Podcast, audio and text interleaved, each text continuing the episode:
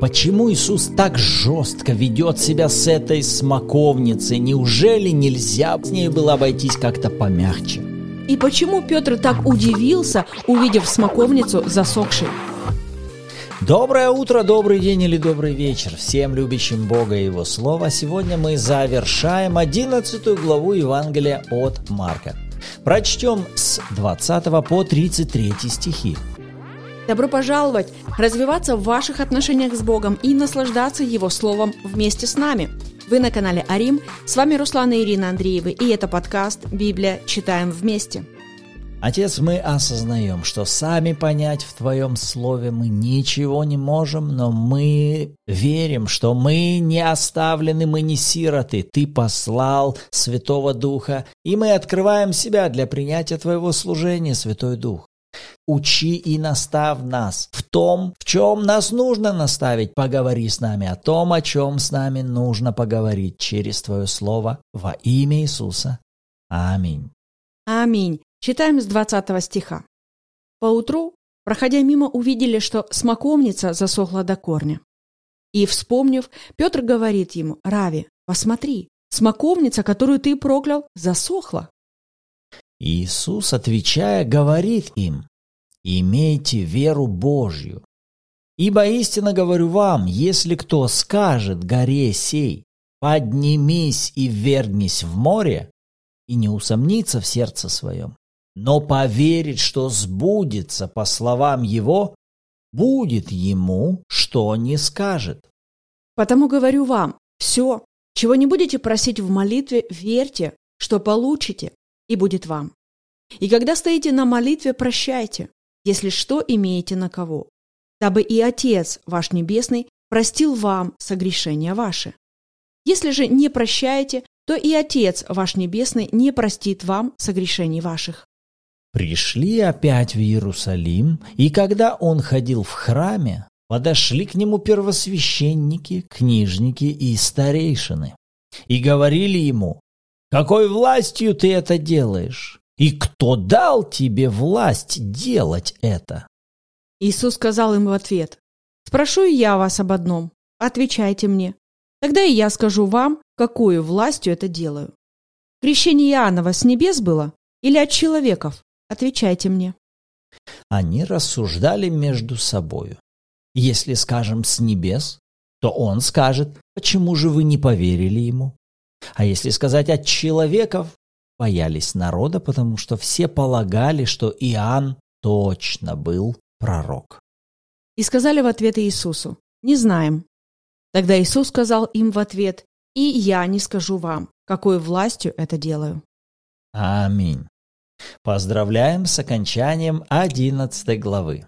Итак, напомним, эта глава начиналась с приготовления вхождения Иисуса в Иерусалим. Затем Иисус на молодом осле въезжает в Иерусалим, и множество народов встречают его как грядущего Мессию.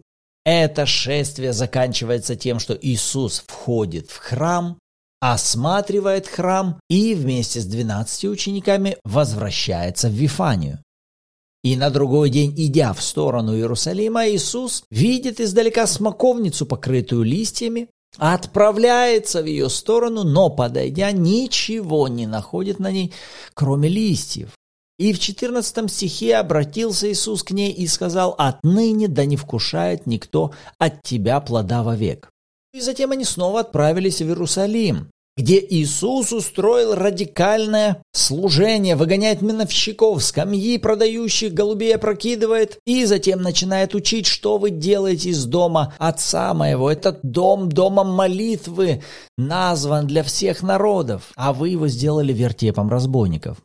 После чего он снова уходит из Иерусалима, и вот теперь мы с вами в 20 стихе видим, что на это утро уже проходя мимо, все увидели смоковницу, с которой вчера разговаривал Иисус. Сегодня она полностью засохла до корня. И меня всегда вот эта история очень смущала. Потому что, если честно, в глубине души мне всегда было жалко эту смоковницу. И мне сложно было понять вот какое-то такое жестковатое поведение Иисуса. Потому что у меня больше складывалось вот такое представление. Ну вот жила себе, жила смоковница. Никого не трогала, ну цвела себе. Нам неизвестно, может быть она до этого-то плодоносила. Странники, которые проходили по этой дороге, вкушали от ее плодов.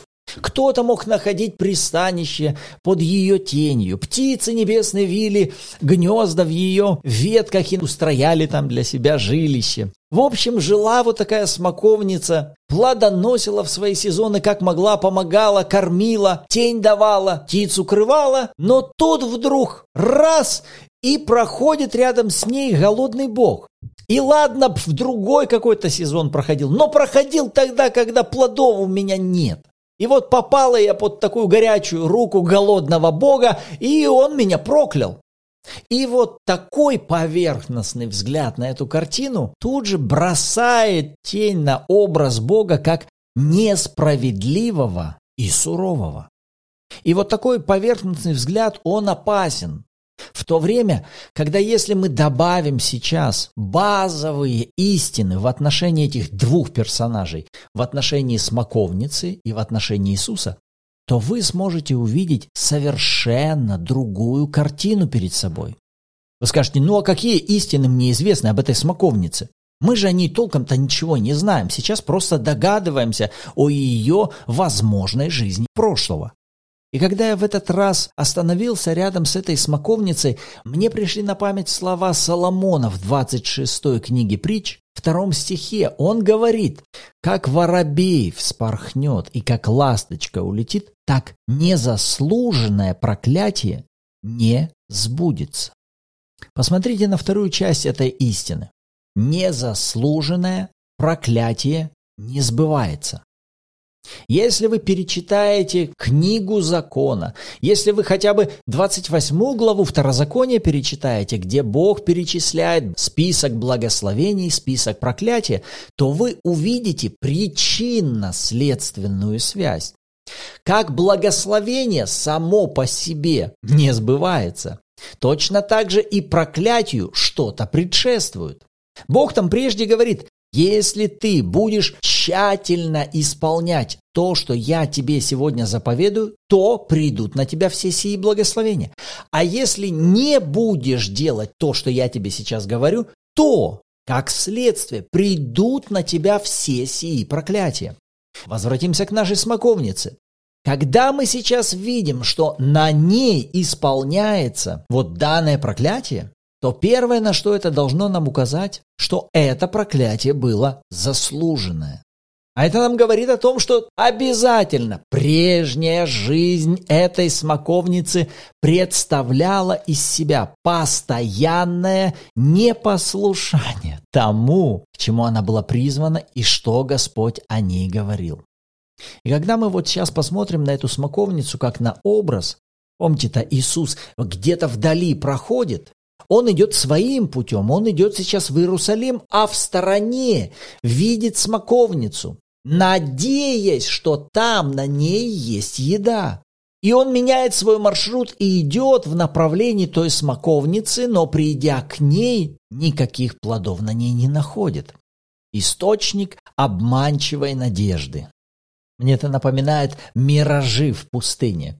Вот они тоже обманчивые источники, когда путник идет, и он испытывает жажду, и вдруг вдалеке где-то он видит что-то похожее на озеро или оазис, и он бежит туда изо всех своих последних уже сил, и вот он прибегает, а там ничего.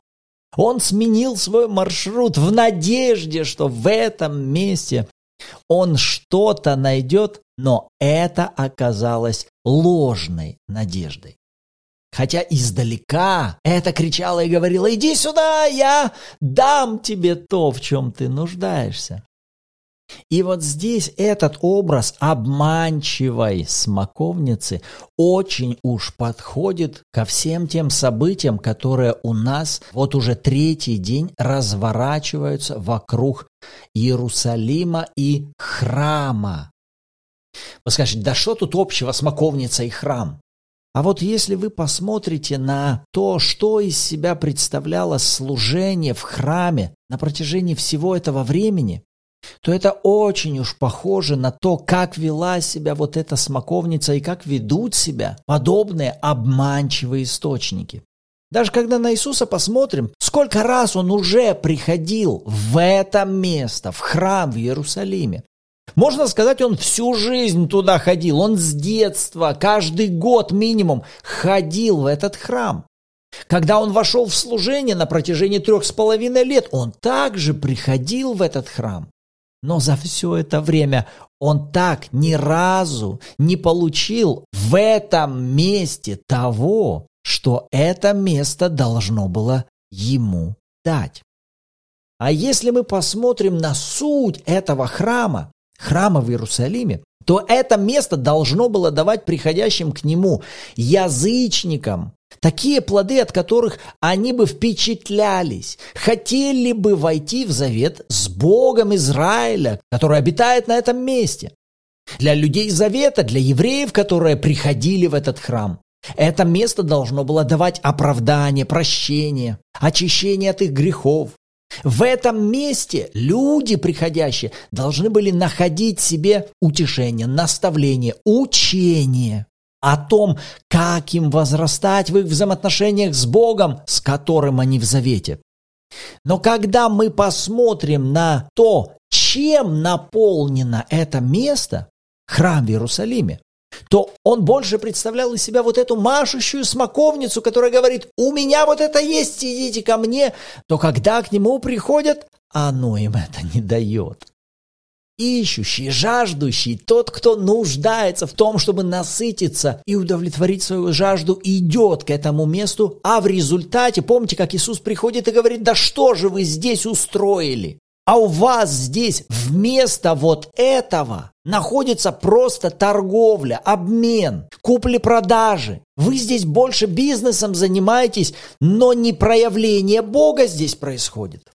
Стихами выше Иисус говорит, это место для всех народов, где бы каждый человек мог разговаривать с Богом и принимать что-то от Бога. Дом мой домом молитвы наречется для всех народов, а вы сделали его. То есть, как мы говорили с вами о благословении и проклятии, то, что я сказал об этом месте, вот к чему оно призвано, вот какие плоды оно должно приносить. А это место этого не производит. Оно тщательно не исполняет то, о чем я говорил ему. И это не раз, не два, не год, не три, не десятки лет. Это тянется уже долгое время. Эта смоковница уже обрела такую сущность, такой стиль жизни. Итак, что мы сейчас только что с вами сделали? Мы с вами посмотрели на смоковницу, но через призму истины. Что она не просто вот такой безобидный персонаж, который мило жил себе, сосуществовал, а нет. Она не просто заняла пассивную позицию, или вот я чего-то не поняла, или у меня чего-то не оказалось. Нет она уже заняла агрессивную позицию противления воле Божьей. Поставим здесь на паузу, а теперь посмотрите на второго персонажа, на Иисуса. Чтобы мы с вами не толковали, а вот он такой жесткий и суровый сейчас ведет себя с бедной смоковницей. Посмотрите на Иисуса. Если мы с вами помним, что Иисус – это явление Отца, то, что сейчас делает и то, как ведет себя Иисус, вы смело можете сказать, вот так ведет себя отец, так говорит отец, так реагирует отец. А если вы еще вспомните, что сущность Бога – это любовь, то вам тогда нужно будет посмотреть на эту картину как любовь, которая подошла сейчас к месту ложных надежд и к любви, которая ведет себя так, как ведет любовь. Вы скажете, а как себя любовь ведет? Любовь, она так себя не ведет. Нет, если вы вспомните 13 главу Коринфянам и весь список того, как себя любовь ведет, любовь все покрывает, всему верит, всего надеется, все переносит, не раздражается, не мыслит зла, не гордится, не бесчинствует, все переносит. И вы сказали бы, так вот, конечно, так и надо было любви вот снизойти к этой бесплодной смоковнице. Покрыть и сказать, ну что ж сделать, ладно, пожалею тебя, может в следующий раз тебя будет какая-нибудь польза. Вот так бы снизошел и все. Но посмотрите, когда любовь ведет себя подобным образом, она в этот момент также покрывает, спасает, избавляет. Но кого? Всех тех, которых впоследствии это место будет обманывать. Потому что когда любовь ведет себя вот подобным образом агрессивно, говоря «все, стоп, я останавливаю и говорю, ты будешь бесплодная в своем служении, которым ты решила плодоносить. А ты решила производить плоды лжи и обмана, подавая ложные надежды. Ты решила сейчас, вот чем я хочу плодоносить. Я тебе определил приносить другие плоды. А ты решила приносить вот такие пустышки. Так вот, такому виду растений, который ты определил произрастать, я говорю, это да будет бесплодным. И тем самым сейчас любовь, она служит, она спасает всех тех, кому вот это растение впоследствии будет доставлять разрушение, разочарование, разбитые надежды, уклонение от совершенного пути. Сейчас любовь сражается за всех тех, кто впоследствии мог бы здесь быть обманутым. И что таким образом мы с вами сейчас увидели? Мы увидели совершенно другую картину которая несколько минут назад могла казаться нам каким-то несправедливым, жестким поведением Бога в отношении бедной смоковницы. И на этом примере более всего нам важно видеть позицию Бога в отношении ложной и обманчивой религии. И смотри, возвращаясь к 21 стиху, где описана реакция Петра, который увидел сейчас эту засохшую смоковницу. Написано, и, вспомнив, Петр говорит ему, Рави, посмотри, смоковница, которую ты проклял, засохла. И вот это слово или обращение Петра к Иисусу, посмотри, это слово привлекло к себе мое внимание. Потому что Петр не ожидал этого увидеть. И для него это было сейчас что-то, что вызывало некий восторг. Это превосходило какие-то его ожидания. Но при этом я попробовала представить реакцию Иисуса. Вот восторженный Петр хлопает в ладоши говорит, Иисус, посмотри, твое слово сработало. Посмотри, то, как ты сказал, именно так и произошло. Это сейчас уже проявилось. Посмотри, что стало с этой смоковницей. То, как ты применил власть, именно все так и произошло. И как вы думаете, реакция Иисуса какая? О, ой, Петр, надо же! Слушай, правда сработало, точно! О, вау, класс! А я даже и не ожидал. Но, конечно, у меня был такой намек, что ну должно сработать, ну чтобы вот так, вот знаешь, Петр, я даже не ожидал. Ну, конечно же, мы с вами понимаем, что у Иисуса не было подобной реакции. Я уверена, что в этот момент Иисус был абсолютно спокоен. Почему? Он был абсолютно уверен в том, что это именно так и произойдет. Причем уверен он в этом был еще вчера, как только высвободил это слово. Иисусу не надо было смотреть на эту засохшую смоковницу для того, чтобы убедиться в том, что его слово, которое он вчера высвободил с верой, сработало. И сработало именно так, как он об этом сказал. Ему не надо было ночью подходить к ней и убеждаться, а пошел ли процесс засыхания или нет. Ну как, мне же надо проверить.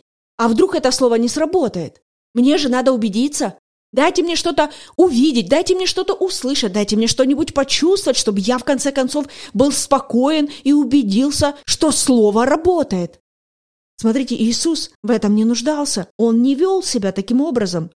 Тогда, когда для Петра это было удивительно. В чем же была разница между Иисусом и Петром? Да в том, что Иисус полностью верил в то, что сказанное им слово вчера в отношении этой смоковницы сразу же начало работать.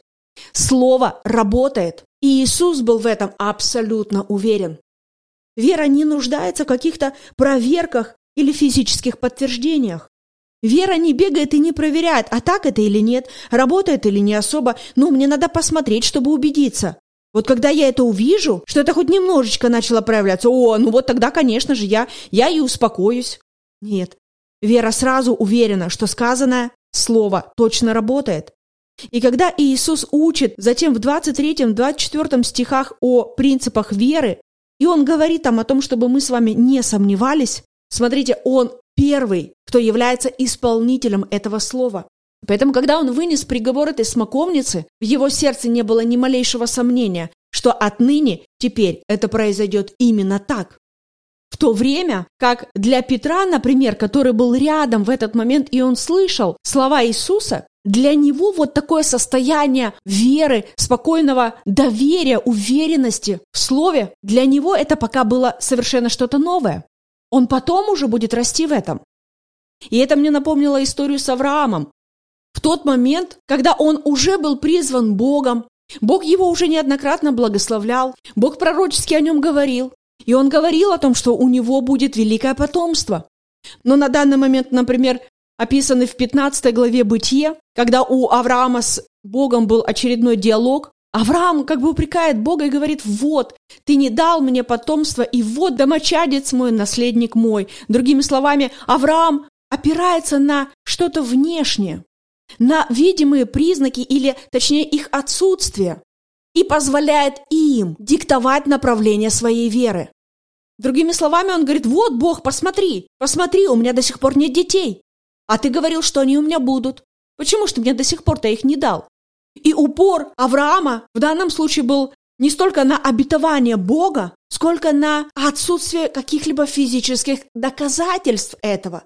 То есть, другими словами, если я этого не вижу, если я этого не держу в своих руках, если как-то я это не чувствую, значит, этого нет. Значит, ничего не происходит, ничего не меняется. Это не приходит ко мне. Ну как это я сейчас буду говорить, что ранами Иисуса Христа я исцелен, ведь мое тело кричит мне совсем о другом? Где же это исцеление? Где оно, Бог? Да, ты пообещал, что я исцелен, но где оно? Я этого не чувствую. Я не вижу этого в своем теле. Да, ты сказал, что я обогатилась уже благодаря Иисусу, но где это в моем кошельке? Кошелек мне говорит другое. Холодильник говорит другое. Когда Иисус обращался к смоковнице, он понимал, что слово, которое выходит из его уст с верой, работает. То, о чем он говорит в 23-24 стихах. У Авраама же пока еще не было этой уверенности. Авраам больше смотрел на внешнее проявление, на внешние какие-то физические факторы. И это подводит нас с вами к следующему вопросу. А на что сегодня опирается наша с вами вера? Опирается ли она на то, что Слово Божье работает?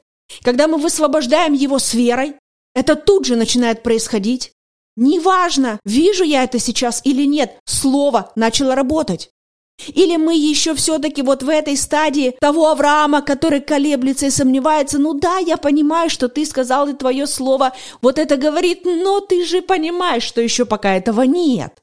И это больше приводит в состояние колебания и сомнения чем в состоянии уверенности, мира и покоя, что это происходит и происходит именно так, как сказала Божье Слово. Меня это приводит к пониманию и напоминанию того, что вера берет свое начало именно из Слова Божьего. И все, что мне нужно для того, чтобы моя вера была твердой, это конкретное обетование из Библии. Когда Бог говорит мне в своем слове, дает мне обещание в отношении чего-либо, что это мое, этого достаточно. Этого достаточно, этого достаточно.